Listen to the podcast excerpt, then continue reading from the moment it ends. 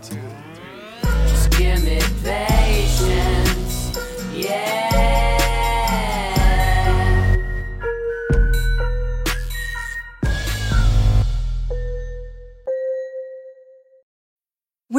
need mealtime inspiration, it's worth shopping Kroger, where you'll find over 30,000 mouthwatering choices that excite your inner foodie. And no matter what tasty choice you make, you'll enjoy our everyday low prices, plus extra ways to save, like digital coupons worth over $600 each week. You can also save up to $1 off per gallon at the pump with fuel points. More savings and more inspiring flavors make shopping Kroger worth it every time. Kroger, fresh for everyone. Fuel restrictions apply.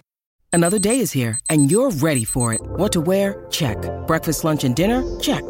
Planning for what's next and how to save for it? That's where Bank of America can help. For your financial to-dos, Bank of America has experts ready to help get you closer to your goals. Get started at one of our local financial centers or 24-7 in our mobile banking app. Find a location near you at bankofamerica.com slash talk to us. What would you like the power to do? Mobile banking requires downloading the app and is only available for select devices. Message and data rates may apply. Bank of America and a member FDIC. All right, today the CDC came out and changed their guidance. Before they were saying people over 18 could get a booster for Pfizer, Moderna, and Johnson & Johnson. Now they're saying they should get a booster. So let's just clarify this healthy young people 18 and over without comorbidities who've had two doses of an mRNA vaccine or one of the Johnson & Johnson if it's been 6 months for the mRNA vaccines or 2 months out from Johnson & Johnson should get a booster according to CDC. Okay, this to me and to Paul Offit and Krause and Gruber, they co wrote a piece in Washington Post, which I'm going to link to, talking about this. These guys are two FDA regulators and an FDA advisory committee member who disagree with this and spelled out really good reasons. Let's go through it. Now, first of all, I want to say this the Johnson & Johnson shot is a little less effective, maybe more than a little less effective than the Pfizer Moderna mRNA shot. So if you that that may have been best as a two dose shot to begin with instead of a single dose. So I'm not going to really talk about whether we ought to boost Johnson and Johnson, folks. I think probably yes, and there are much fewer of those uh, than the mRNA people. So I'm going to take that off the table for a second and focus on the mRNA guys. So first of all, why is boosting healthy young people even proposed? All right.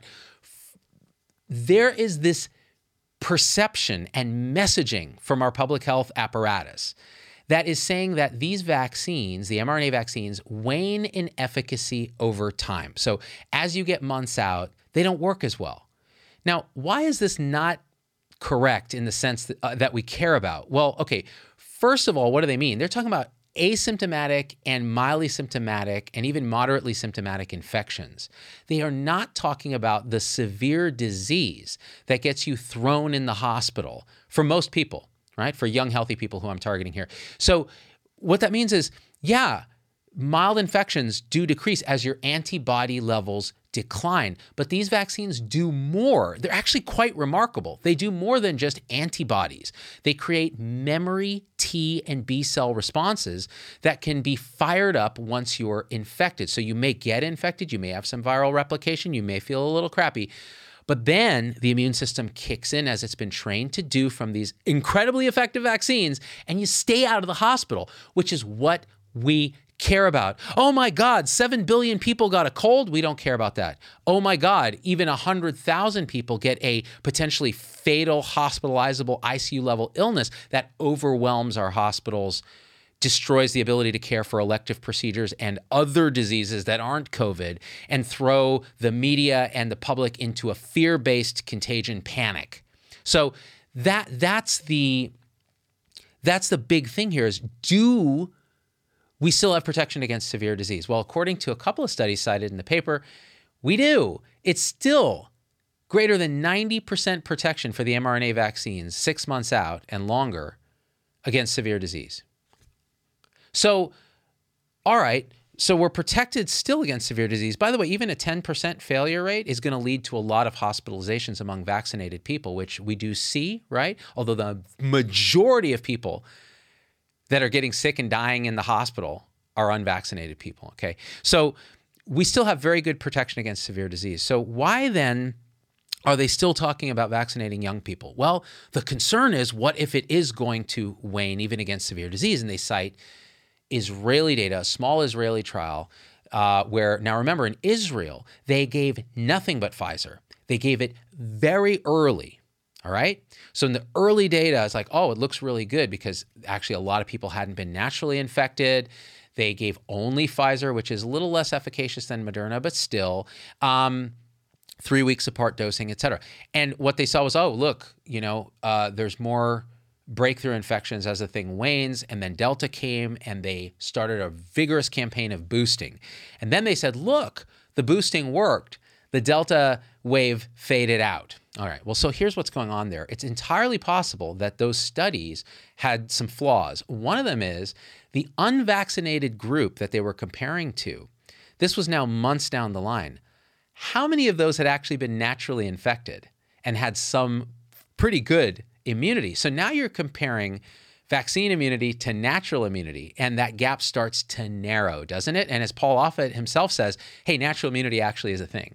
So that's one reason you might see waning efficacy in a trial in Israel. And then what about the crash in Delta after boosting? Well, Delta actually declined in the US and other parts of the world as well at the same time in the absence of boosting much less vaccinated communities. Why? Well, I did a video on this because human behavior changes when they see Delta spin up.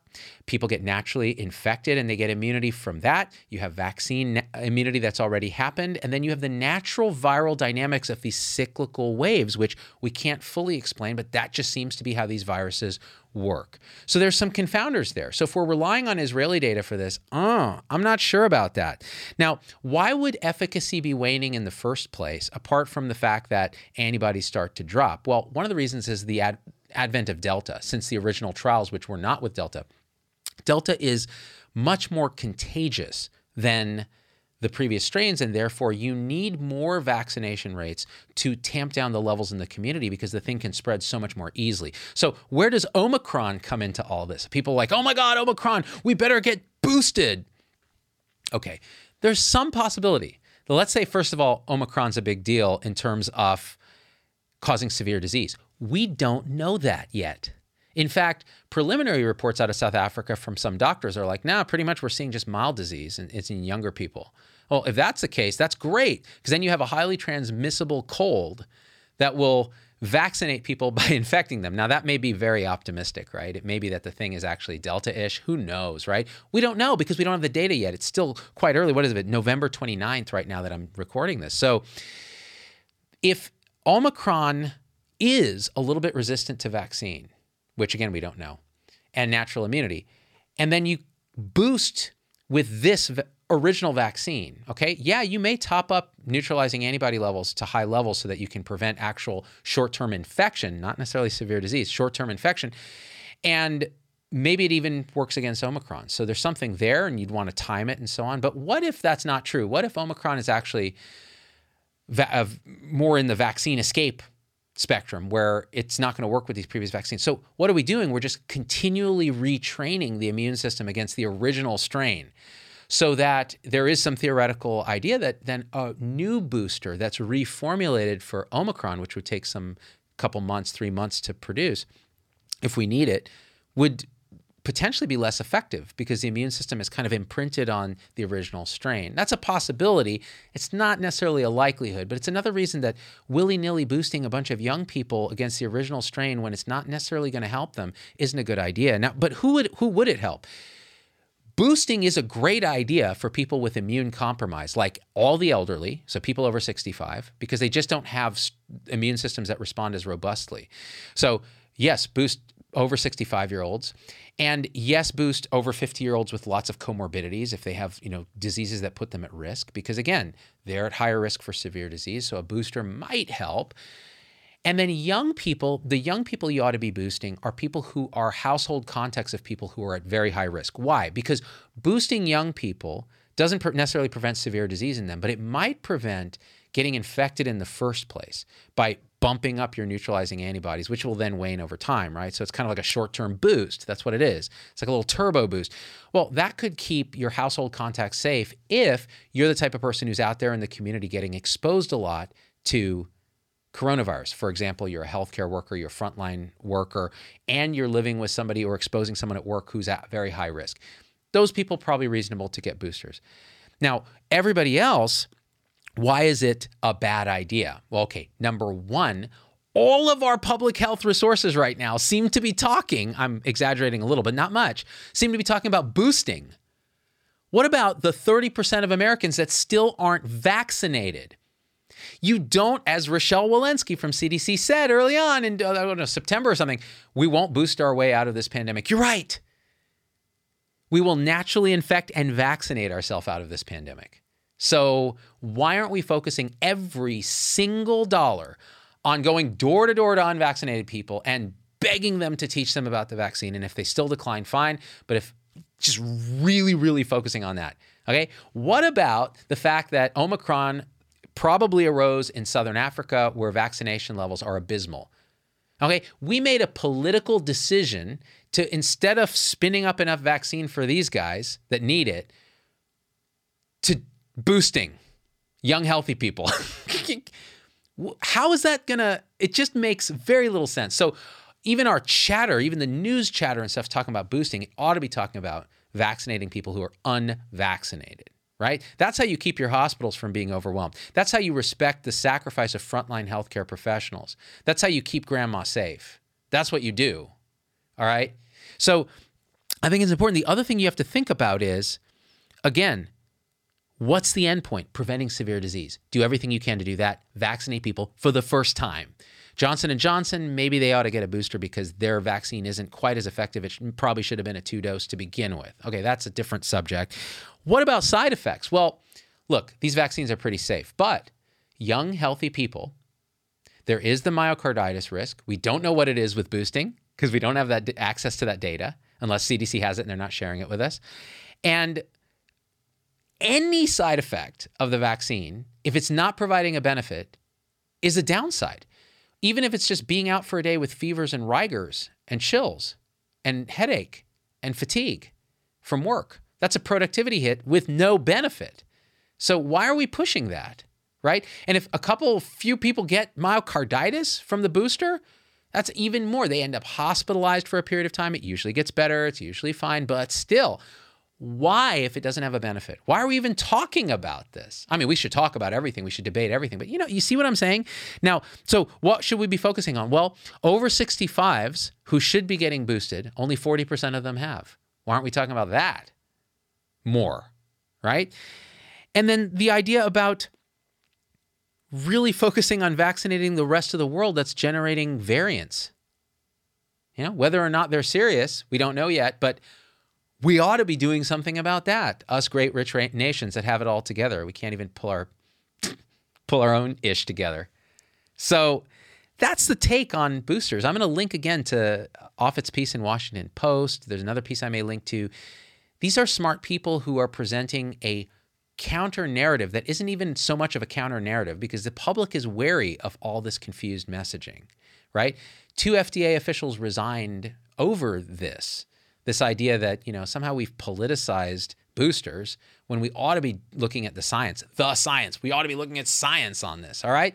So, that's what I think. I think now there could be new data either that CDC hasn't shared although usually Paul has access to that, or there's something else that's going on that will arise that will change my opinion on this. That's called science.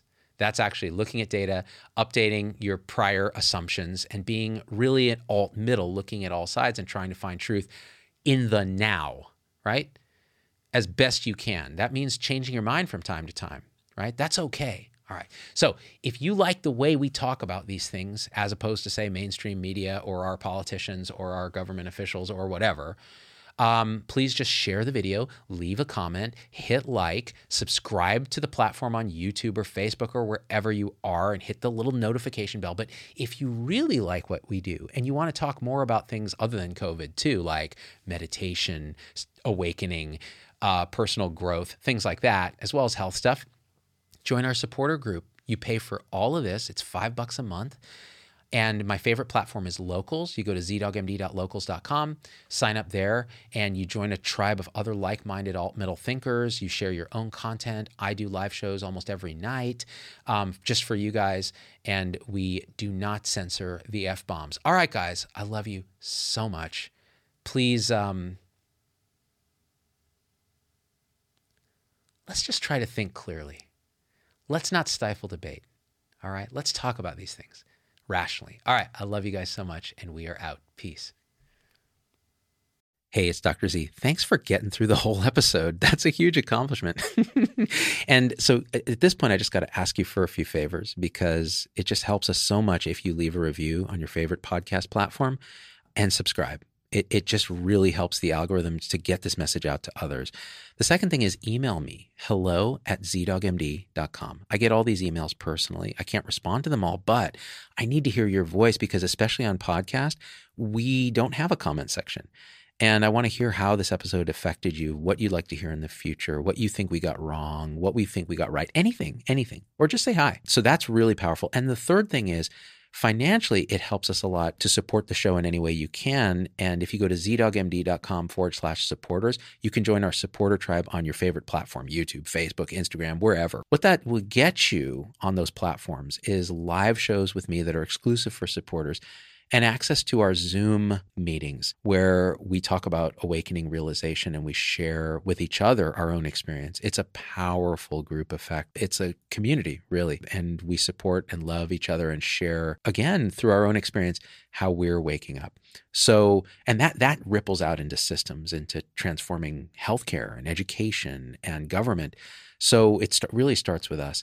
So join us there if you can. Again, zdoggmd.com forward slash supporters. And I'm so grateful to have you with us.